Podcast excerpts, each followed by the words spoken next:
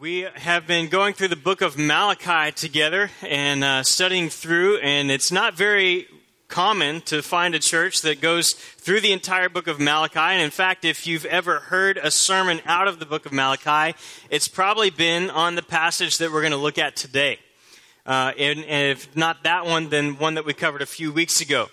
The one where famously people will quote it. It says, God hates divorce, and they misuse that passage to make people feel guilty. And very similarly, the passage we're going to look at today is one that is misused often. You probably know it, the verse where God says, bring the whole tithe into the storehouse, and I will open the floodgates of heaven, right? How many of you have heard that verse before? How many of you have heard a sermon on that? How many of you left that sermon feeling like the only thing the preacher wants from me is more money, right?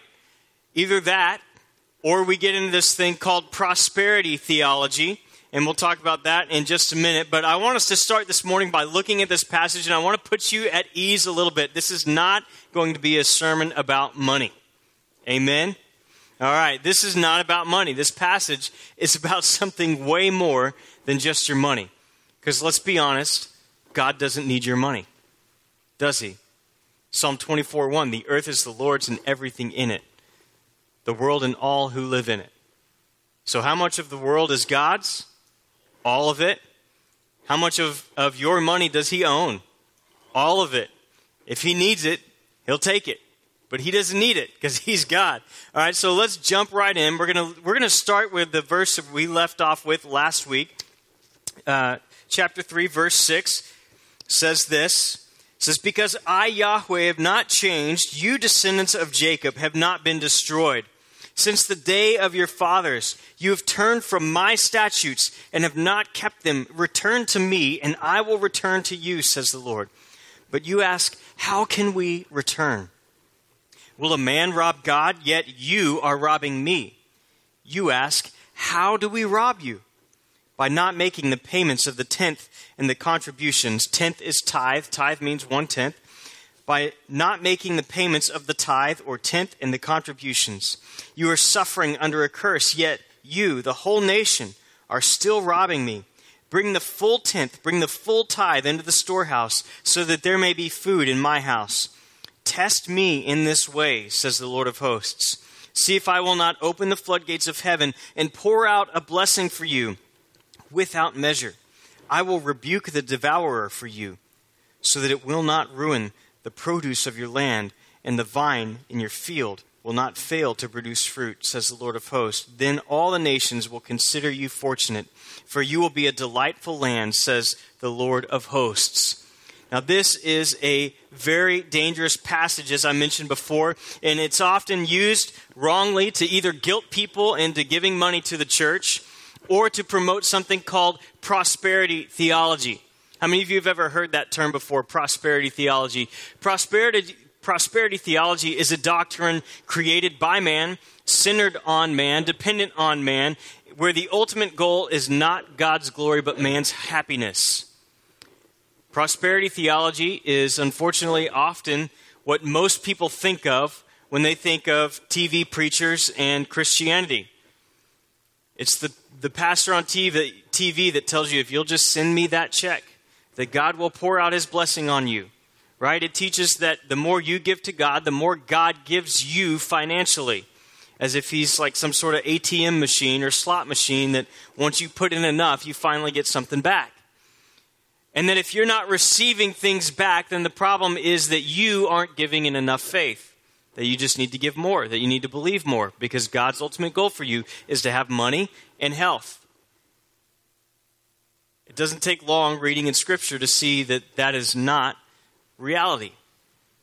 And they will take passages like this where God says, test me, bring in the tithe and see if I don't open the floodgates. And they misuse this passage to abuse people. And you can go back earlier in the book of Malachi, the message that Stephen preached, I believe God talks about smearing something on the faces of people that teach stuff like this. So you can go back and read that passage. But this is a very dangerous and very harmful theology. And the only reason I tell you is that you got to be aware, because there's a lot of stuff out there that we have to be careful that when we read one passage, that we really measure it against all of Scripture. And that when we hear something, even from my own mouth, I challenge you, I encourage you, please go home, do your own research, read the Bible for yourselves, and make sure that what you hear lines up with what God's Word actually says. All right, but as I said, this is not going to be a message about money, because I believe that God is truly after the hearts of His people. And we've seen over and over and over again throughout the book of Malachi that God's people's hearts are far from Him. And this whole book is a love letter to those people, calling them back to Himself. And so in verse 6, he begins by reminding them of this. He says, "Because I, Yahweh, have not changed, you descendants of Jacob have not been destroyed." And then he goes on in verse 7, and he says, "Since the days of your father, you have turned from my statutes. You have not kept them. Return to me, and I will return to you, says the Lord of hosts. But you ask, how can we return to you?" We start with these verses, and we see that very quickly, God's faithfulness to His people is contrasted with Israel's historic unfaithfulness. But God tells him in verse 6, He says, "You exist, nation of Israel, people of Israel, you exist because of my unchanging will for you to exist. I am your creator. I created you." You go back to Abraham, who was a man who had nothing, had done nothing, and was nothing. But God says, "I'm going to make you into a great nation." And He, by His grace, chooses Abraham. And He makes this great nation. And He's telling His people, don't forget, I am your creator. I am your sustainer. Later on, He says, you are robbing me. And what is it that the people are robbing Him of? It's not money. They're robbing Him of His rightful place as number one in their lives, as the one being recognized as God.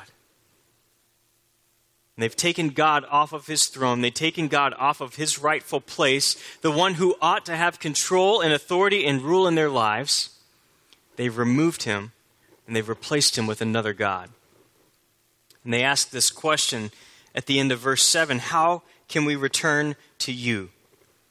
Now, this is a big problem, because in their minds, they never left. We saw this last week. We're going to see it again this week and the next week. In their minds, God is the one who has abandoned them. And they can't see that they've even walked away from Him.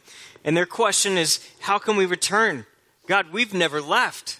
We're right here. We're going through all the motions. We're still bringing our sacrifices. We're still doing all the stuff that you told us to do. We haven't left.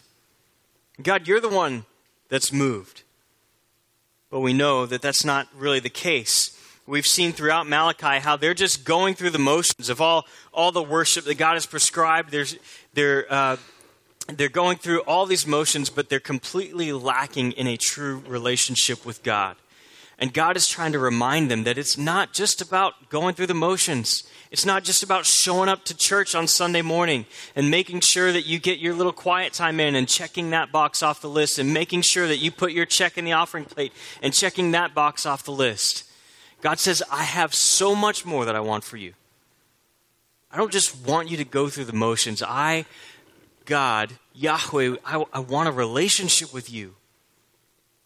I want you to know me intimately and for me to know you intimately. And God is calling them back to a faithful covenant relationship with Him. What is a covenant relationship? I only perform covenant marriages. There's a big difference between a covenant marriage and a legal marriage.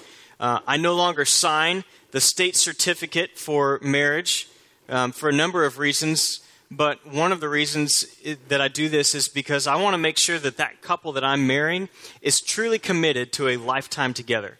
And if their only concern is about, well, how do we get the legal stuff taken care of? And there are certain things you want to take care of legally, but typically the reason a couple wants to make sure they have the legal side taken care of is because they're planning on divorce. They're going into the marriage planning on divorce. Well, if we don't have that legal certificate, then what happens if we divorce? Well, if you go into a covenant marriage recognizing that this is a lifetime together, that doesn't matter. That's not the first thing on my mind. So what is a covenant relationship? And I found this quote by Tim Keller. He says this: a covenant relationship is more loving and more intimate than merely a legal relationship, but more binding and enduring and accountable than merely a personal relationship. So on one hand, there's more love because it's a strong covenant. There's more intimacy than simply just a legal agreement. But on the other hand, it's more binding, enduring, and accountable than simply a personal relationship. God says, hey, there are some things that I'm accountable for and some things that you're accountable to me for, but there's a lot more love here than simply a legal relationship. Way more love. I love that explanation, that it's the best of both worlds. And he's not calling, not only calling this rebellious people back to obedience to the Lord, but he's also inviting an undeserving people into an intimate relationship with their Father. God's ultimate desire for his people is that they would experience intimacy with him.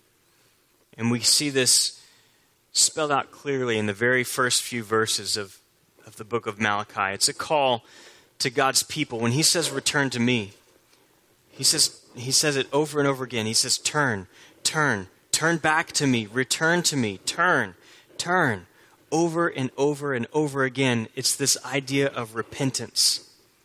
Repentance is a word that's often misunderstood. A lot of times we think about repentance and we think it means simply just being sorry for what we've done.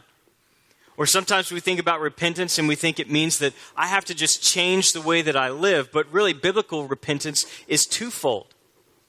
It involves, literally in the New Testament, the word repentance means changing of the mind, right? Change your mind. When Peter stands up and he says, repent, every single one of you, what is he saying? He's saying, change your mind about who Jesus is.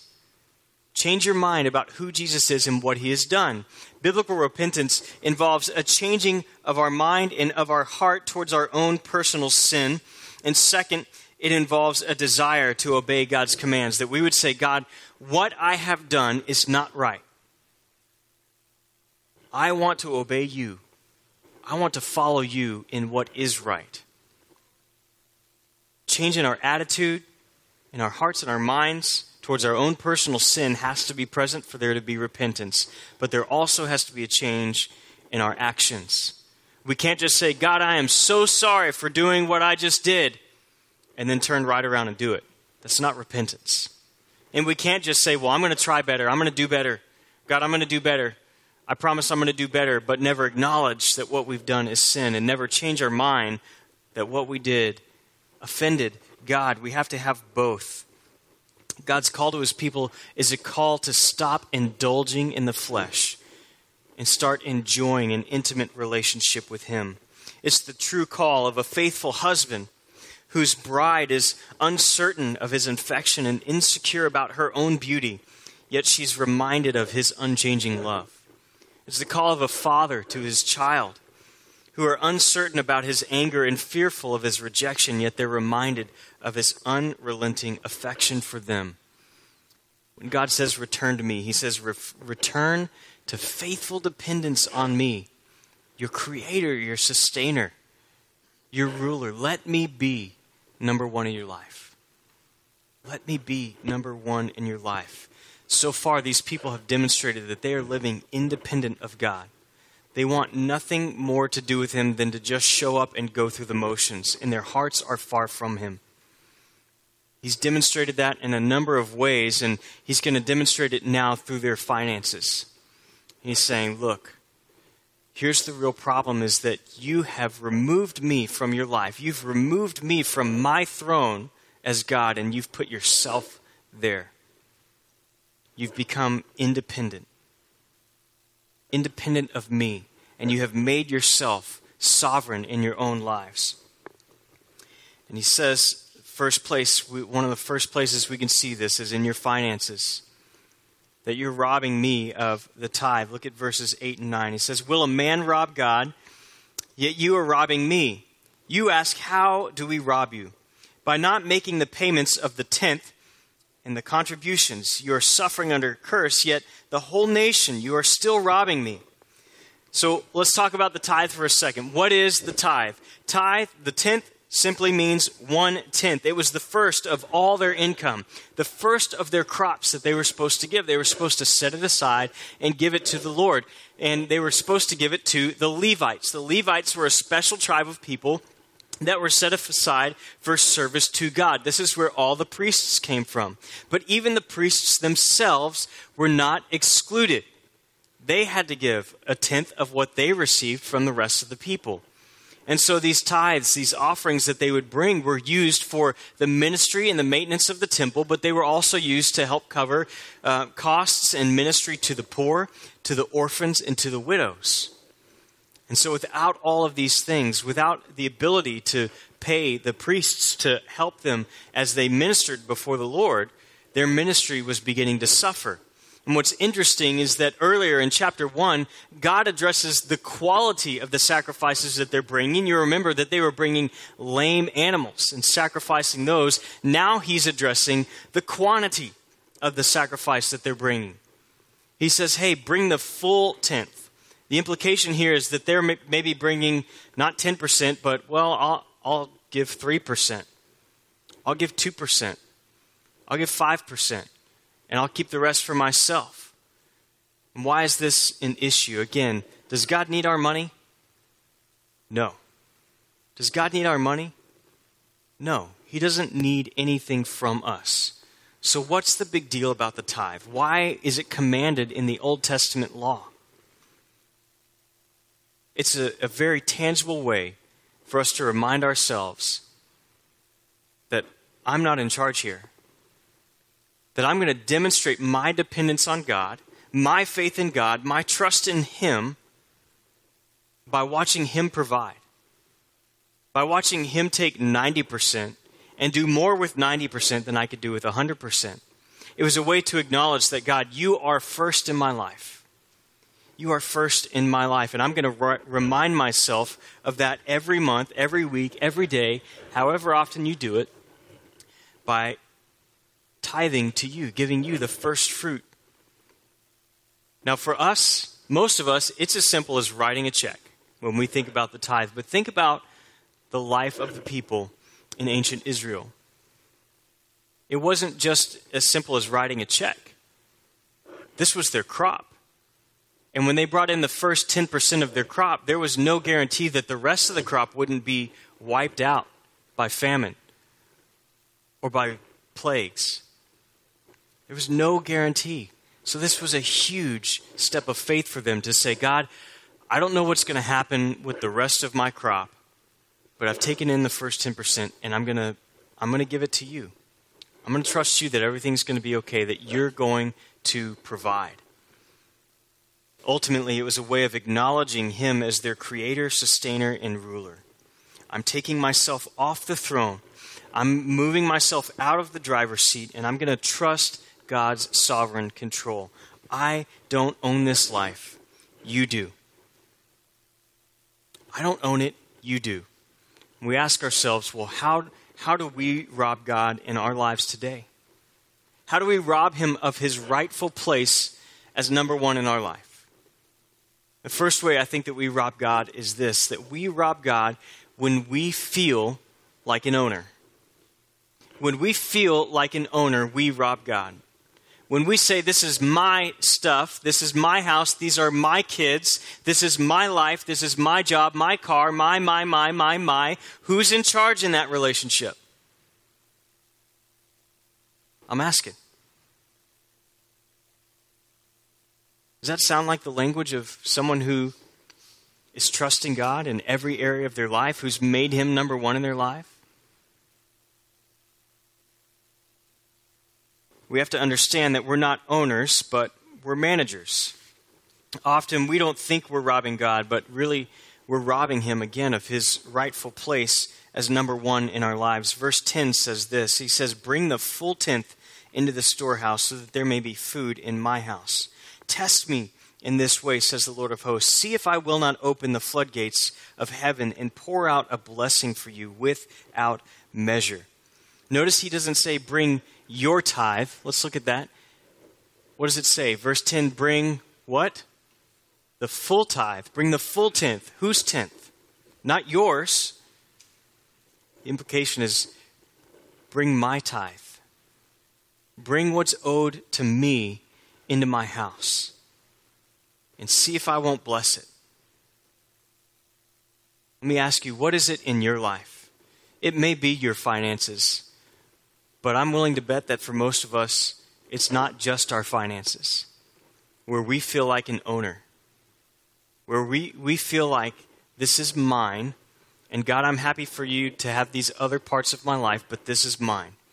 And I forget who it was. I want to say it was Sam Houston, but it was another. It may have been another historical figure who put his trust in Christ, and his wife wanted nothing more than for him to be baptized. And before he gets baptized, he gets in the river, and he pulls out his wallet, and he holds it up, and he goes under with his wallet up above the water.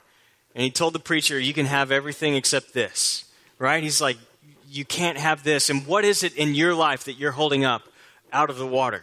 That you've committed your whole life to the Lord except that one thing, because you still want to control it. You still want that ownership.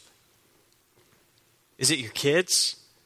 Man, I can tell you for me, sometimes that's a big struggle to let go of my kids, to trust that God has them, and that I'm doing all the things that I need to do to pour into them, but ultimately at the end of the day, they have their own decisions to make.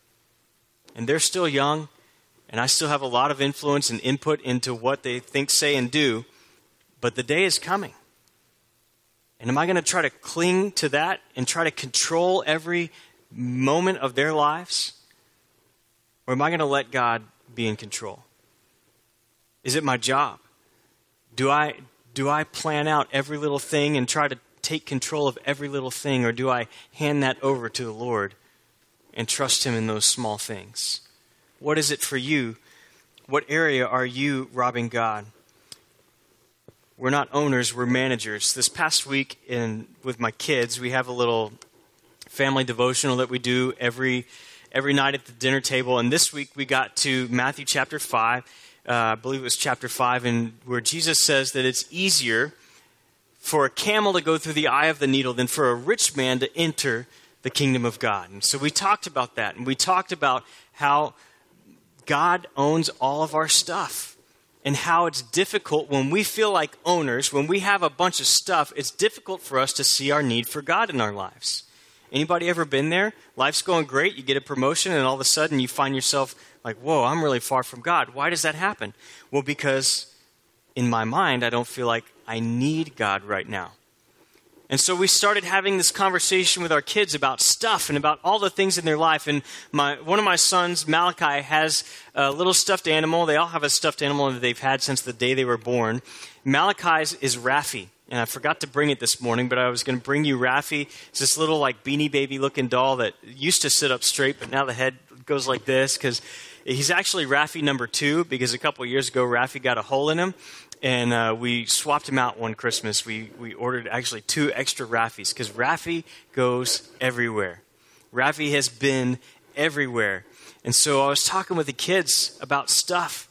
And I said, son, let me ask you, what if God called you to give Raffi to a little boy or a little girl who didn't have any toys? Would you do it? He said, Daddy, I'd be really sad. I said, but would you do it? He said, Daddy, I would do it. But I'd be really sad because I love my Raffi. But if God told me to do it, I would do it.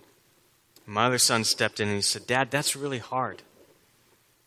That's really hard because I like my things. But if God wants me to do that, then I'll do it. 6 years old.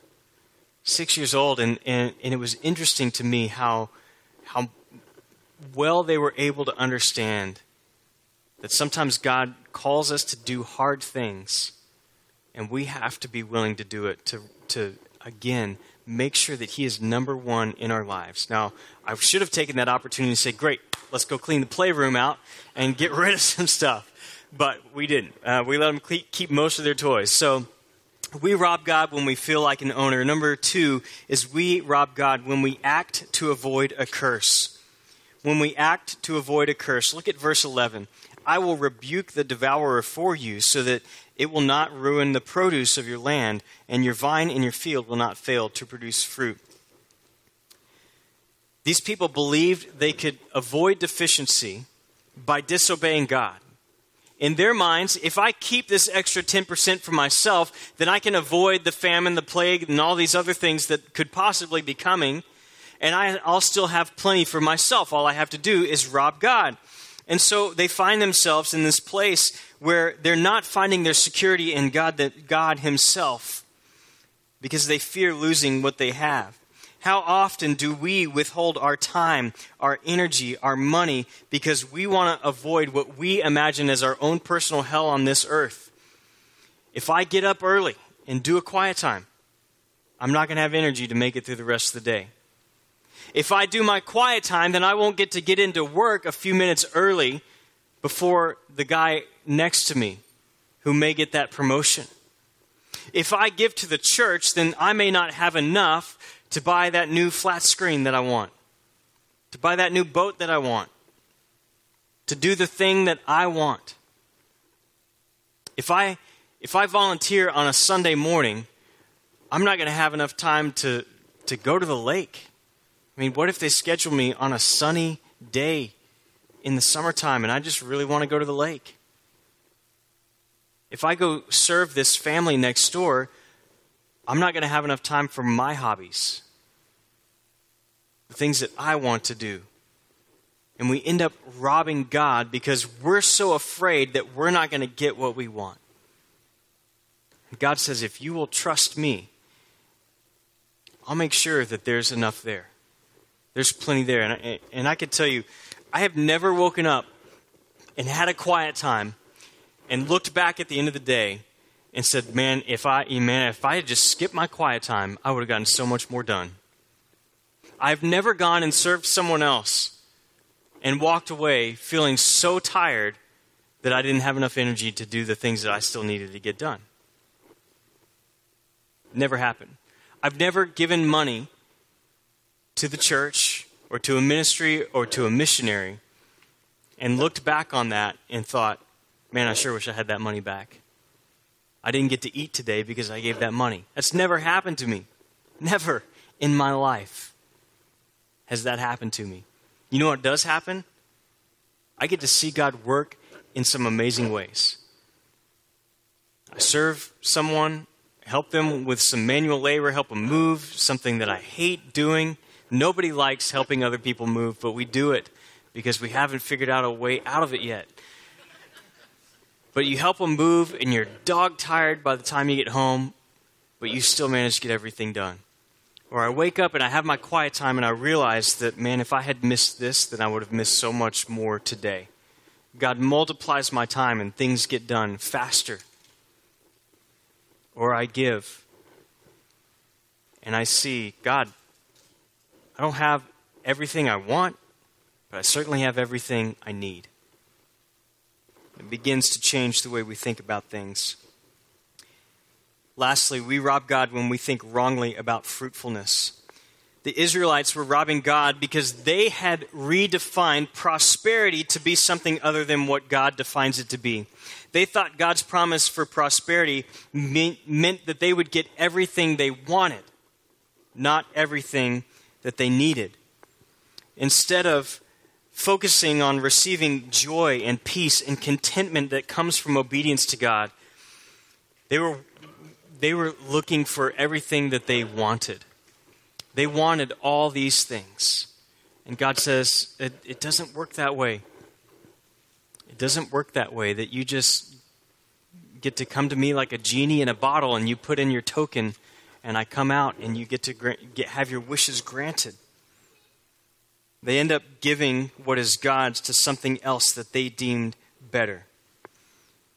Anytime we rob God because we think we can save the prosperity for ourselves, or we think wrongly about prosperity, we end up taking what is God's and we give it to another God, typically ourselves.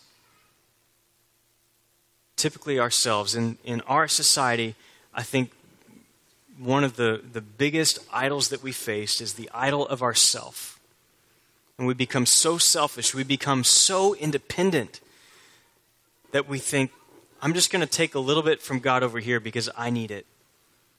And we fail to realize that if we would just give God what he asks for, and demonstrate our trust in him with our time, with our money, with our energy, that he would bless everything that we have, and that we would find that we have everything that we need.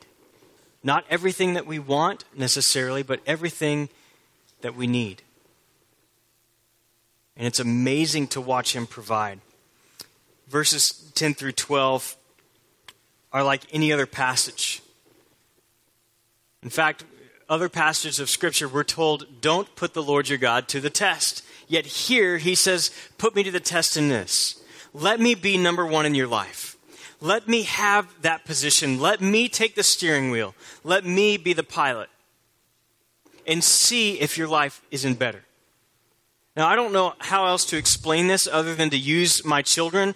And I tell them all the time that, look, your life can go one of two ways. You can fight against me and not go along with the rules that we have in our house and the expectations that we have set, and it is not going to go well for you. There will be consequences. There are going to be things that you're going to miss out on. When you disobey, there are things that mommy and daddy want to do for you that you then have to miss out on because you've chosen to disobey. The other option is that you obey the rules, that you live according to the expectations and the rules that we've set out for you.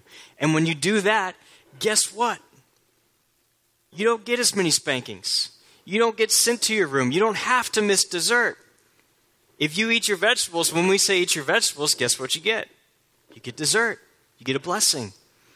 But if you don't do what mommy and daddy ask you to do, then you miss out on that. You miss out on that. And I think so often we think about curses as like, I always think of Bruce Almighty. Does anybody remember that movie where he's standing there in the rain? He's like, smite me, Almighty Smiter. And he's waiting for this lightning bolt to come down and strike him. And we think that's what it means for God to curse us.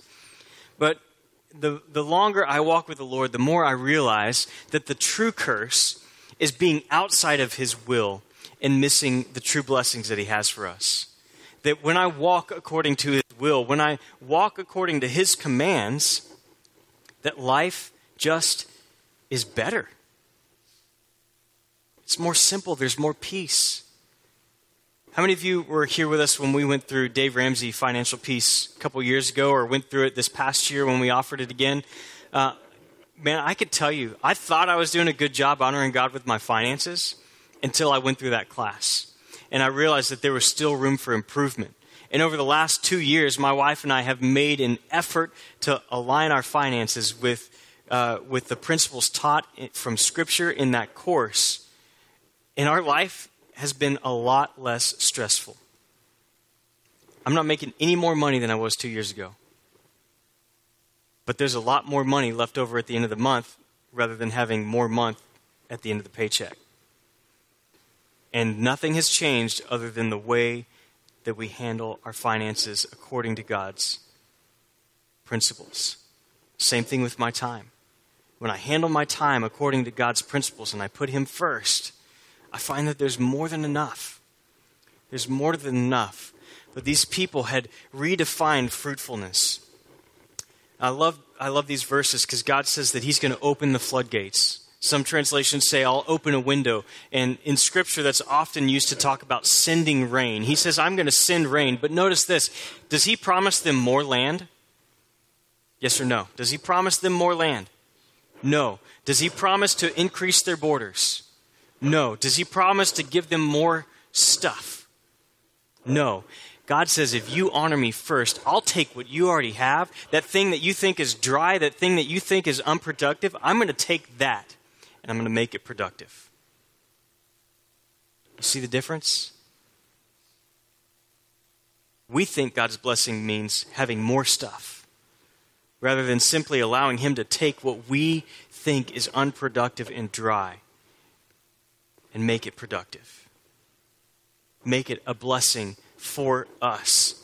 The other thing, he says he will make them fruitful. God promises to remove the hindrances to their fruitfulness. Notice he doesn't say, I'll remove the things that you think are a hindrance to your fruitfulness, but I will remove the devourer. I'll remove these famines and things that are true hindrances to your fruitfulness. Because here's the thing. Sometimes in my life, there are things that I view as a hindrance to fruitfulness that God is actually using to make me more fruitful. There are things that I can't understand why God is allowing them to happen in my life, that when I look back on them, on the other side of things, I see that God is actually using it to make me more fruitful. So we have to understand, we have to define prosperity the way God defines prosperity. I want to ask you this morning, in what way are you robbing God?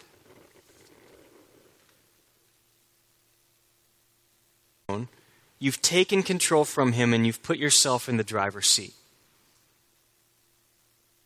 What do you need to do to surrender that control to him? What is your Raffi? That one thing in your life that God says, I know it's going to be hard for you to give me control of this, but I want you to trust me. Put him to the test. See if he doesn't take that thing and make it productive. If he doesn't cause it to produce fruit in your life, put him to the test. Desire his fruitfulness. Will you pray with me? Father, we recognize that so often we rob you by not allowing you to have the number one place in our life. We rob you by trying to control things on our own, by trying to do the things that we think we should do to get the things that we think we need. When in reality, they're just things that we want. Lord, would you break our hearts this morning? Would you draw us back into relationship with you? Would you allow us to return to you? Would you change our hearts and minds about our attitude? Our attitude of independence, Lord, that we would see that that is a sin against you. And would you change the desires of our hearts not to be for independence, but dependence on you through your Son, Jesus Christ. Help us to surrender control to the one true creator, sustainer, and sovereign of our lives. Lord, we trust you this morning. In Christ's name, amen. I want to move to a time now, take two.